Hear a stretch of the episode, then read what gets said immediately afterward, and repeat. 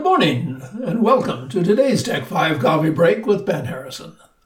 We live in a rapidly changing and confusing world of technology and media reporting that affects every one of us, both today and will continue far into the future. So each weekday morning, we look behind the news to give you a brief snapshot of events and trends that matter, where they originated, and where they're likely taking us. I think most of us would agree that we live in troubled times. Even though coronavirus cases are receding across North America, face masks are no longer mandatory, um, which may be good or bad news.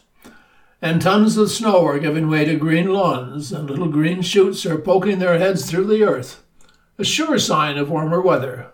And even though the pandemic has not yet been declared over, we're optimistic that a new normal is just around the corner. Be that as it may, many of us have experienced illness, financial problems, a constant reminder of the climate crisis, and various kinds of grief, plus supply chain issues and the horrible effects of Russia's war with Ukraine.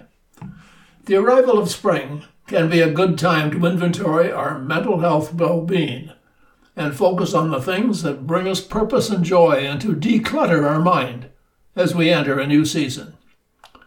Being a human right now is stressful. And when we think of how degenerative stress is and how harmful to the body it is, we need something that can help mitigate it. Nkechi Njaka is a meditation guide in San Francisco with a background in neuroscience, mindfulness meditation.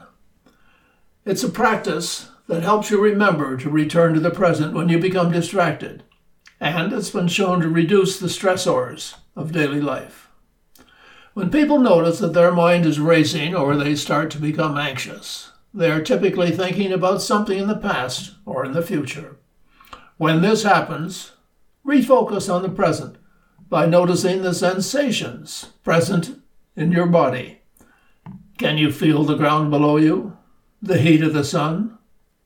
It's normal for your mind to wander, so gently return your awareness to your breathing and come back to the present by taking advantage of special moments of the day when you make up, uh, wake up right before or after a meal, or when you change your physical location so that you can start to form a routine. We continue to be inundated by nonstop news cycles in the form of breaking news notifications social media posts, and email newsletters that can leave us feeling anxious, angry, or even helpless. Now is the time to completely overhaul your news consumption, said Cal Newport, a computer science professor at Georgetown University. He advises to choose just one or two reliable sources and read them at a specific time each day, like listening to a news roundup podcast on your way to work, or reading a newspaper at breakfast.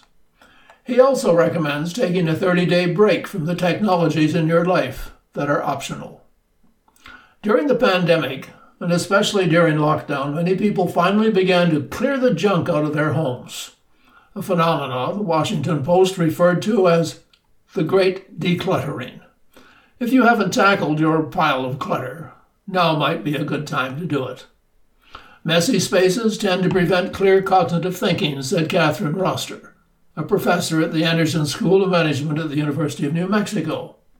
She has researched how cluttered homes affect people. It has a distorting effect that can bleed into other aspects of a person's life, not only their emotions, but their productivity. What I'm seeing with my patients is that many seem to be emotionally cluttered, said Barbara Greenberg, a clinical psychologist in Fairfield uh, County, Connecticut.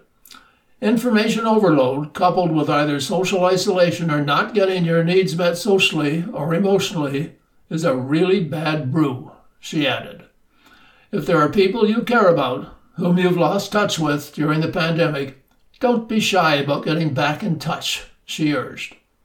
If it's been a while, it might feel awkward at first to reestablish contact. But just be honest.